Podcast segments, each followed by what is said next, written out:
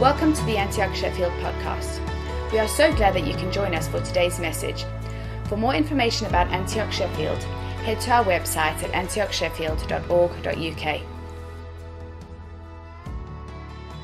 Today, I want to talk about something that uh, we've actually never really talked about here before, but I think it's something that is a universal experience, and that is the topic of doubt.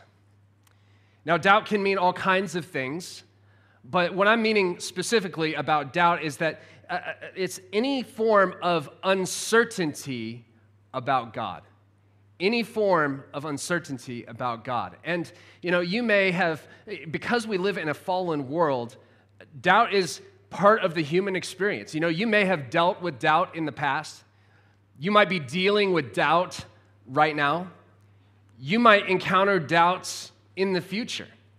It's just part of the experience of living in a fallen world. And if, and if you're not dealing with doubt right now, I'm sure you can think of someone, a loved one or a friend or someone you know who is dealing with doubt. And so this is an important topic for us to talk about because it's such a universal experience. After all, the Bible is full of people who doubted if you read through the pages of Scripture, you find lots of people of doubt who, who, who, experience doubt, not just the, the villains and the bad guys of the Bible, but some of the heroes of the faith wrestled deeply with doubt. People like Abraham or Elijah or John the Baptist or even the disciple Thomas, who church history has given the unfortunate moniker Doubting Thomas because he struggled to believe in the resurrection of Jesus. So, if these people throughout Scripture, who are some of the great men and women of faith, struggled with doubt and they had extraordinary encounters with God, they saw God do extraordinary things in their lives, and yet they struggled with doubt. If they struggled, then, then should we be surprised if doubt sometimes creeps up in our hearts as well? But the problem I think that many of us have as Christians is that Christians are hesitant to talk about their doubts. You know, we're, nervous to admit that we have doubts. It's kind of like this in the church, it's kind of like the, an uninvited guest at a party. You know, we're, we're just not sure what to do with that uninvited guest. It just makes everything awkward. And so we, we pretend like they, they, they don't exist. We, we don't want to acknowledge our doubts. And, and often, or if we do, what we found is that the church has done a, done a bad job of handling people's doubts.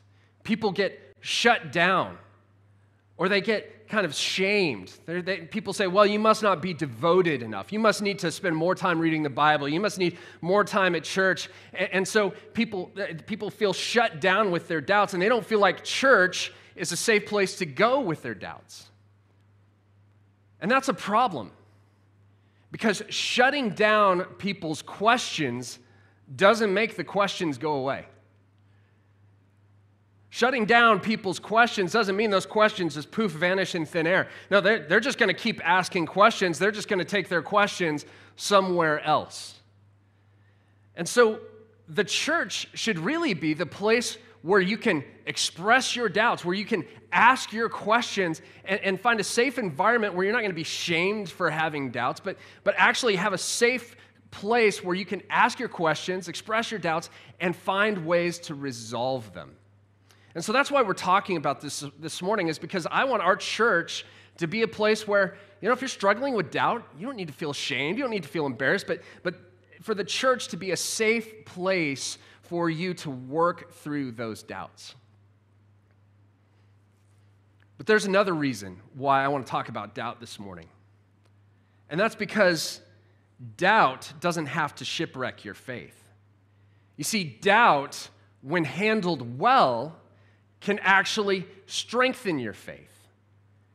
Doubt can, can be something that, that it's like the warning light that comes on on the dashboard of your car when something's not working right in your car. You know, that, that warning light pops on, and, and our tendency is to do what we do when warning lights come on in our car. We, we ignore it, we hope it goes away, we just keep driving. Doubt is alerting us to the fact that, that there's maybe a weak point in our faith. And if we'll see to it, if we'll, if we'll handle it well, then it can actually strengthen your faith. That's my story. You know, I grew up in a Christian home. I, I committed my life to Jesus as an eight year old boy. And uh, when, but when I got to university, just like many other students, uh, my faith began to unravel.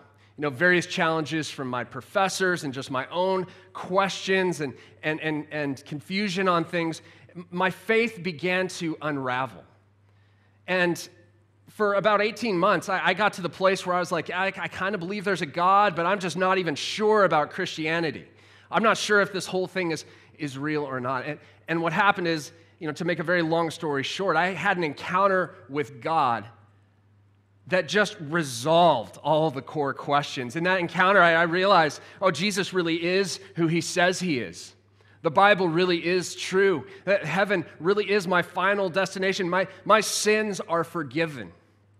And those core doubts, what, what, what, were places where my faith was being undermined, became places of great strength. And, and as a result, my faith, as a result of that crisis of faith, my faith became much more uh, robust, much stronger, and it has endured ever since. So, faith, or so doubt, when we handle it well, can actually strengthen your faith. And so that's why I think it's important for us to talk about how to handle our doubts well.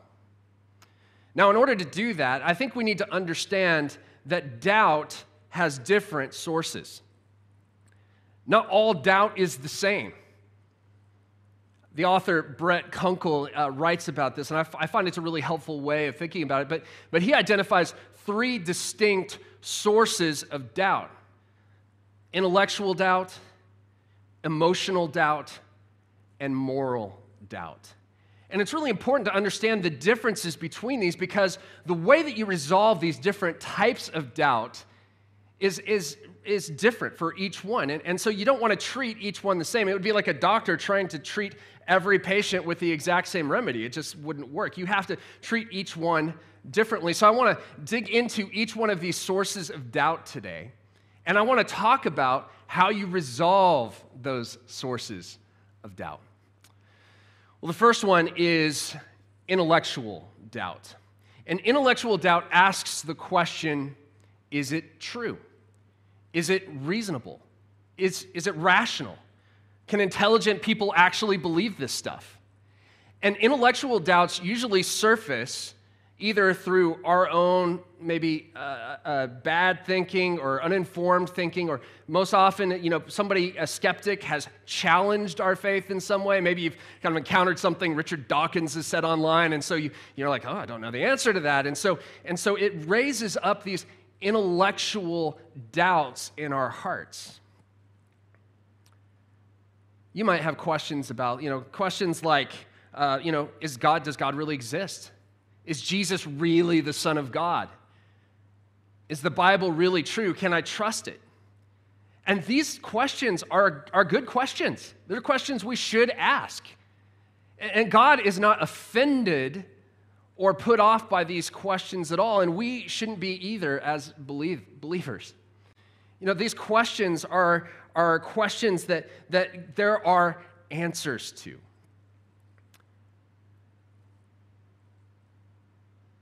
And so the question, so, so how do you deal with intellectual doubts? Well, I just highlighted it. We deal with intellectual doubt by seeking answers. And the good news is that there are answers out there for you. There are answers. And, and, uh, and, and you know, theologians and apologists have for centuries been wrestling with these questions that come up. You know, sometimes I feel like people that are skeptics, they, they throw out these arguments like, ah, oh, this is the zinger that's finally going to sink Christianity for good. But actually, there are no new questions. They're all just variations on the same themes. And, and I promise you, every question you've had has been thought by some believer centuries before you were on the earth. And so there are plenty of uh, uh, uh, people out there that have, have sought out answers to these difficult questions. And the good news today is that there are answers. And, the, the other good news is that, is that you live in the best time in history to answer these questions. You live in the best time possible because we have more access to these answers than ever before. There's, you know, apologists have done all kinds of great work and we have ready access to it. There's great books, there's great podcasts, there's great websites, great videos you can look at. There are so many answers out there that are readily accessible to us. The question is are we willing to seek the answers? Are we willing to, to dig into uh, the, the, the, hard, do the hard work of actually finding the answers? You see, for a lot of us, my concern is that when we encounter intellectual doubt or doubts of any kind, really, that, that we just leave it like the, the warning light on the dashboard of our car. We just kind of hope it's going to go away over time. But you know how that goes. You ignore that warning light for long enough, and eventually your car is going to break down. And if we ignore doubts in our faith, then eventually it can undermine our faith to the point where it totally breaks down as well. So we've got to be willing to seek the answers. And here's the thing I need to warn you that, that the answers are not always tweetable. the answers aren't nice, succinct sound bites all the time. Sometimes the answers take a little bit of study, they take a little bit of research, they take require you to follow an argument through from beginning to end. And just because an answer isn't just neatly packaged into 140 characters doesn't mean that it's not true. and that's the thing with Christianity. You know, it, it, it is robust, it, it is true. And, and truth can withstand scrutiny. Truth it's like a, a, beach ball that you try to push under the water. You know, if there's no holes in it, it just keeps popping up to the surface. And truth is, is, is, is resilient, it just keeps bouncing back to the surface. And Christianity has survived 2,000 years of scrutiny. In fact, I think the evidence for Christianity is stronger than it's ever been. If you look at dif- different uh, disciplines in academia, I feel like the, the evidence for Christianity is really strong. But you've got to be able to follow those arguments through uh, to the end. And it takes a bit of work, it takes a bit of time, it takes patience. And I'm worried that in our instant everything culture, we're not willing to do that. Now, sometimes in our, you can find a video that's two or three minutes long and it answers your question. You're like, oh, great, that's really helpful. But sometimes it requires more work than that. And my question is if your faith is being undermined by intellectual doubts, then isn't it worth the time and the effort to actually Find those resources and seek those answers because they're out there. The second source of doubt that we deal with is emotional doubt. And emotional doubt asks the question Is God good? Can we really trust Him? Is, is God really good? And, and emotional doubt often surfaces in the, in the form of this question God, if, if God exists, then why and then fill in the blank with some uh, tragedy or injustice that's happened to you or someone else. You know, we, we ask the question God, if you exist, then, then why didn't you answer my prayer for my loved one to be healed? God, if you're good, then why are you allowing injustice like you know, sexual slavery or racism to exist? God, if you're so good, then, then you know, we ask this question often when we don't get our own way. And this is the question that society is asking right now God, if you are so good, then why have you allowed this pandemic, which has devastated the lives of so many?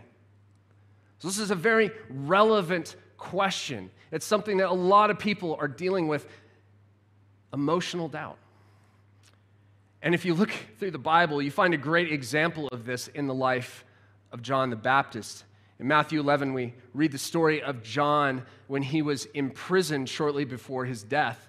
And it says this John the Baptist, who was in prison, heard about all the things the Messiah was doing. So he sent his disciples, disciples to ask Jesus, Are you the Messiah that we've been expecting? Or should we keep looking for someone else? Are you the Messiah we've been expecting? Or should we keep looking for someone else? I mean, think about this for a minute. John, John the Baptist is asking Jesus this question Are you the Messiah? Are, are, are you the one, or, or, should we be looking elsewhere? I, I, I, can't, I can't even believe that John is asking this question. Now, let's just remember, let's recount what we know about John from Scripture. We're told we first meet John when, when, uh, when Mary, who has just become pregnant with Jesus, comes to Elizabeth, her, her aunt. And she and, and, and it says, Elizabeth says that when Mary enters the house, the baby, who would be John the Baptist, kicks for joy because he supernaturally knows that Jesus, the Messiah, is near and there's joy in his heart even at that early age. And this is the same John the Baptist who baptized Jesus in the Jordan River. And, and when he did that, he said that the heavens were opened and he saw the Holy Spirit descend on Jesus. And he heard a voice from heaven, an audible voice saying, This is my beloved Son, with whom I am well pleased. And John pointed his disciples to Jesus and said, Behold, the Lamb of God who takes away the sin of the world. I'm not even worthy to untie his sandals. John understood that his role was to prepare the way for Jesus' coming. And now here he is in prison, and, and he's asking the question. He's experiencing doubts about the identity of Jesus. He's saying, Jesus, are you the one we're expecting, or, or should we look for someone else? Why? why? Why would he suddenly doubt this? Well, it's because he's in prison, he's suffering, he's experiencing pain. I mean, think about this. John has been imprisoned and he's totally innocent. He's, he's been doing the work of God. He's been doing great things for God. and he's been imprisoned by this hedonistic king who cares nothing about God, doesn't fear God at all. And now John is suffering unjustly in prison. And he's like, What's up with this? And furthermore, Jesus is John the Baptist's cousin. They're family members, for heaven's sakes. And so he's thinking, hey, if Jesus is the Messiah, then surely, you know, if he's doing all these great things, if he's doing all these miracles, then surely, if there's anybody who's a candidate for Jesus to come and rescue and help, it's me, his own cousin. But so far, Jesus had seemed indifferent. He hadn't done anything. And so John is asking the question hey, did, did I miss it? Did I somehow just imagine all that stuff? And listen to how Jesus replies to him. He says, Go back to John and tell him what you have seen and heard. The blind see, the lame walk, the lepers are cured, the deaf hear, the dead are raised to life, and the good news is being preached to the poor. Jesus points to the evidence of the miracles that he's performing to remind him, yeah, John, no, you got it right. I am who you thought I was. But then he adds this extra statement that I think gets to the heart of what was going on with John. Jesus says, God blesses those who do not turn away because of me. Jesus is saying, John, listen, I am who you think I am. But don't turn away because I'm not bringing the resolution that you want to see right now. Don't turn away because I haven't answered this, this prayer of yours.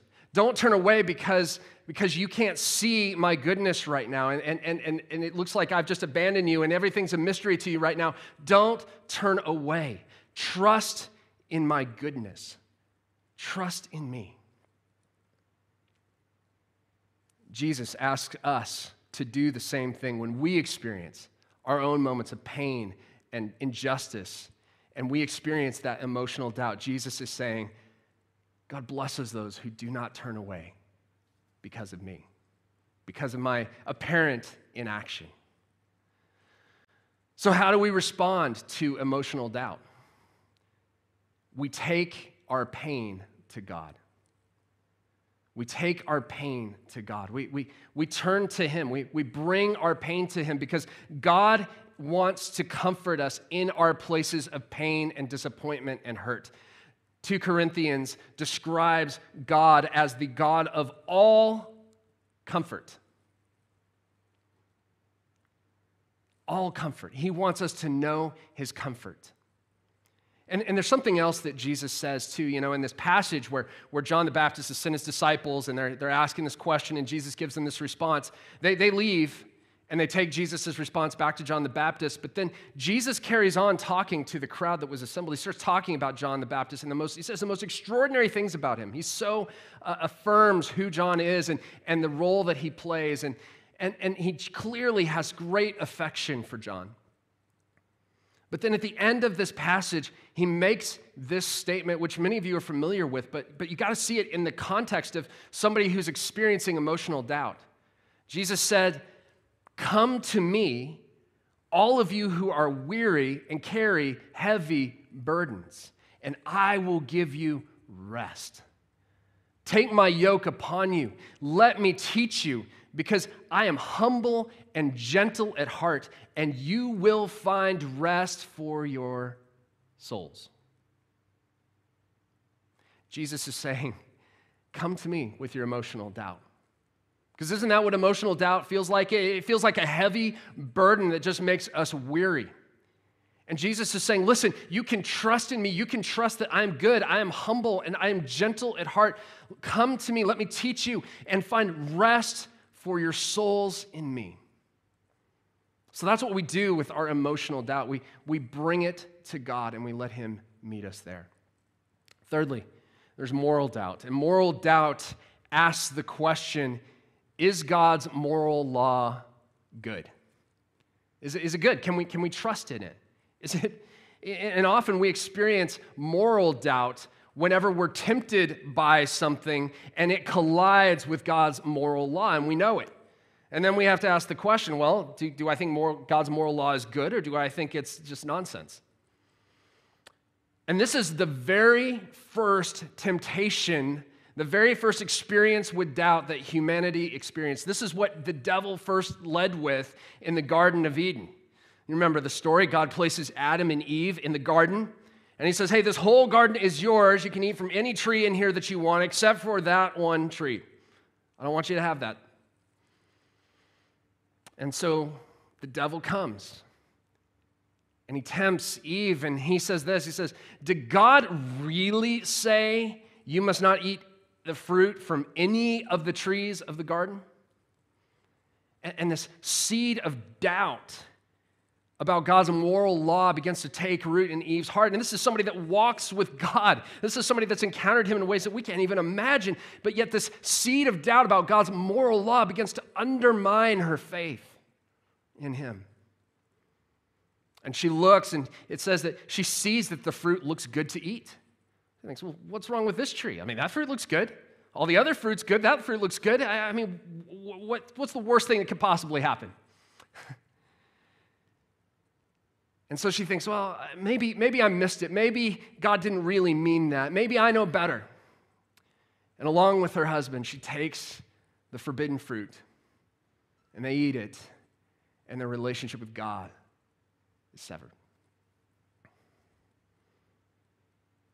This is the same temptation that we experience today. This, this, the devil doesn't come up with a whole lot of new tricks. He loves this trick. And, and he often, you know, whenever we encounter temptation, the devil just comes along and says, Did God really say? And we can encounter this in all kinds of areas, but most commonly we encounter this when, when our sexual desires collide with biblical uh, sexual ethics. When those two things are in collision, when they're, when they're in opposition to one another, when what we, what we want, we know God has said no to, that's when we hear the whisper Did God really say? So, how do we respond to this question of moral doubt? What do we do in those moments? Well, the answer is that we just Uh, we need to be open with what's going on. We need to confess our struggle to God and to others.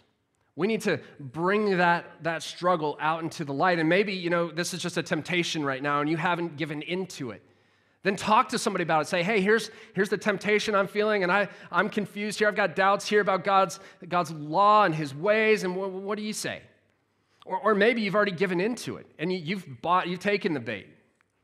And there's just a place of repentance. We just need to come back to that place of saying, God, you know, I, I, I, I messed up. and I'm wrong. And I'm going to submit myself again to your moral law, even when I'm not sure that it feels good or, not, or it doesn't feel good to me right now.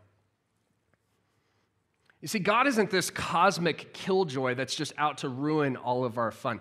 God's moral laws exist for our protection, for our good. He doesn't want us to shipwreck into sin. He doesn't want us to be bound and held hostage and held captive by things that will destroy us. He wants us to experience freedom. But freedom exists within boundaries. You know, I, I heard the analogy once uh, about football, right? You know, if you, if you played football and there were no rules or no boundaries, you'd just have chaos, right? It wouldn't work at all. That's why there's, there's, there's touch lines, and that's why there's goalposts, and that's why there's officials. You know, God gives us boundaries so that we can enjoy life the way that He created us to. And so we can trust in His moral law. And there's that place of just coming, coming back to God and saying, God, I, I just choose to submit myself that you know better than I do, even when temptation is strong, even when I'm hearing that voice saying, Did God really say?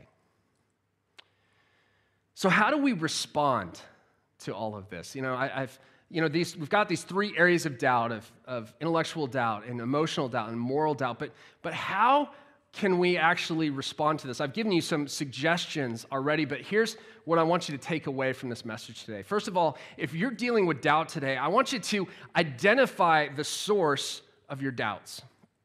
Identify the source of your doubts. If you're if you're dealing with intellectual doubt or emotional doubt or moral doubt, you need to, to simply identify what it is because as I said, it, it, we can't deal with it unless we know what we're dealing with. You know, the doctor can't prescribe a medication unless he knows what the sickness is. So, like, you know, you can't give intellectual answers to somebody that's dealing with emotional or moral doubt. That just isn't going to solve the problem.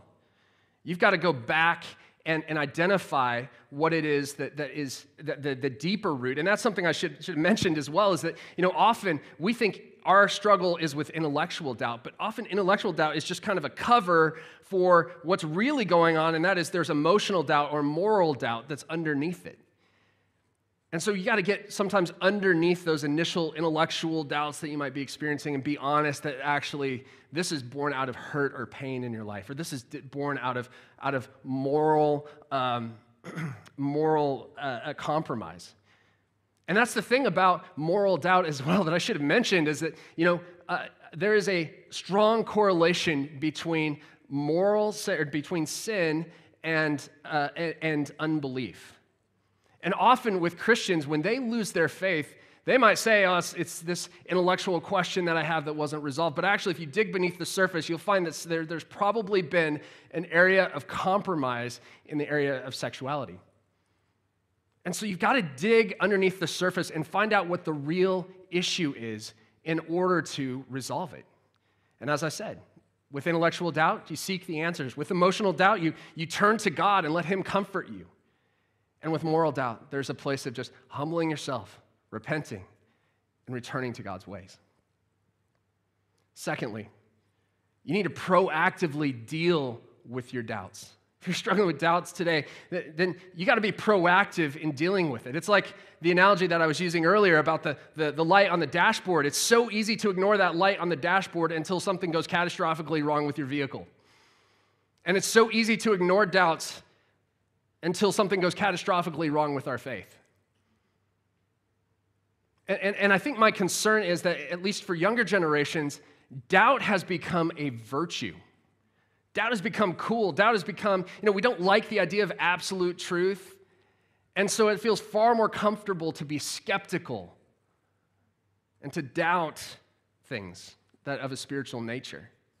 But listen, leaving those things alone are, are, going to it's going to fester over time. It's going to cause uh, the, your faith to break down eventually. So you've got to be proactive. You can't just leave it there this morning. You got you've got to do something about it.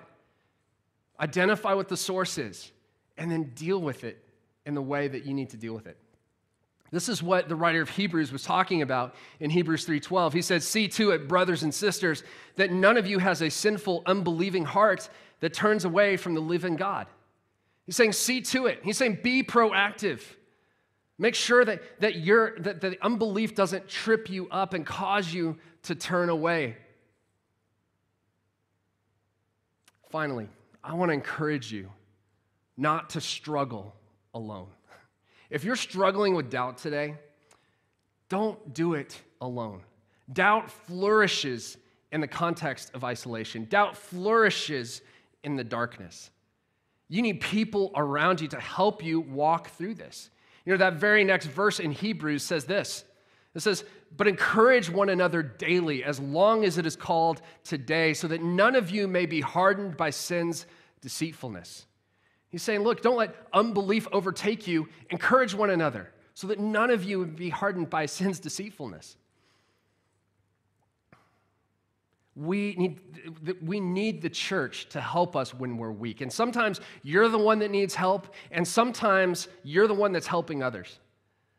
But we're to encourage one another daily. So this means the church isn't just meant to be that thing you do every six months or that thing that you, you tune into once every, every couple of weeks. You know, this is meant to be something where, where people are involved in your life. They know what your challenges are, they know what your burdens are, they can help you. They can help you overcome the, the things that you're facing. You know, this is my story. you know, when, when, I was dealing with doubt at a big, big time in university, I, I, I found a, a friend of mine who was further along than me in his faith and who could encourage me and speak into my life and, and be somebody that I could bounce questions off of and resolve my doubts. And, I, and I'm sure that without this person, I would not have come through the other side. So, having other people involved in your life, having the church around you, is what helps you make it through to the other side. It's vital. So if you don't have those people in your life, I want to encourage you get involved in a life group. Go to a friend that you know that, that has this bit further along in their walk with Jesus than you. Talk to them about the doubts you're experiencing and let them encourage you. Let them give you perspective and speak into your life. Don't struggle alone. So, those are just practical steps that you can take to actually begin to address the doubt that you might be experiencing in your life. And I just want to encourage you this is, this is something that we can deal well with. That, that if you deal with it well, if you handle doubts well, rather than it being something that sinks your faith, it can be something that strengthens your faith. Now, there's three questions I want to leave you with today before we conclude. And uh, we'll put these back on the screen at the end of our service today. But I just want you to ask these questions as a way of practically applying what I'm talking about this morning. First of all, what is the source of my doubt? We talked about that already. Is it, is it intellectual? Is it emotional? Is it moral? And then what is the first step I can take to deal with my doubts? I've given you some great suggestions today, but, but I want to encourage you today to identify okay, what am I going to do about this? What's the first step I can take? That first step may not resolve everything, but let's start by taking a step forward. And finally, who can I talk to about this? Who is it that's in my life that I trust that I can reach out to? Really practical things that you can do to resolve these questions. Let me close for us in prayer. Lord Jesus, Lord, I thank you that you do not condemn us because doubts pop up from time to time. That you don't condemn those right now who are dealing with doubt. But instead, you say to all of us, Come to me, all who are weary and weighed down with heavy burdens, and I will give you rest for your souls. So, Lord, we come to you today. Jesus, we ask that you would speak into these places of doubt, that you would take these weak places in us and make them strong. Jesus, I ask that you would meet every person in their place of need today. Lord, we thank you for your goodness. We put our trust and our hope and our faith in who you are and in your ways. We thank you, Lord, that you're big enough to handle our questions and our doubts. And we thank you, Lord, that you are true. Lord, we love you and we honor you. It's in Jesus' name we pray. Amen. Thank you for listening today. To listen to more messages like this one, head to our website at antiochsheffield.org.uk forward slash podcast We are looking forward to seeing you soon.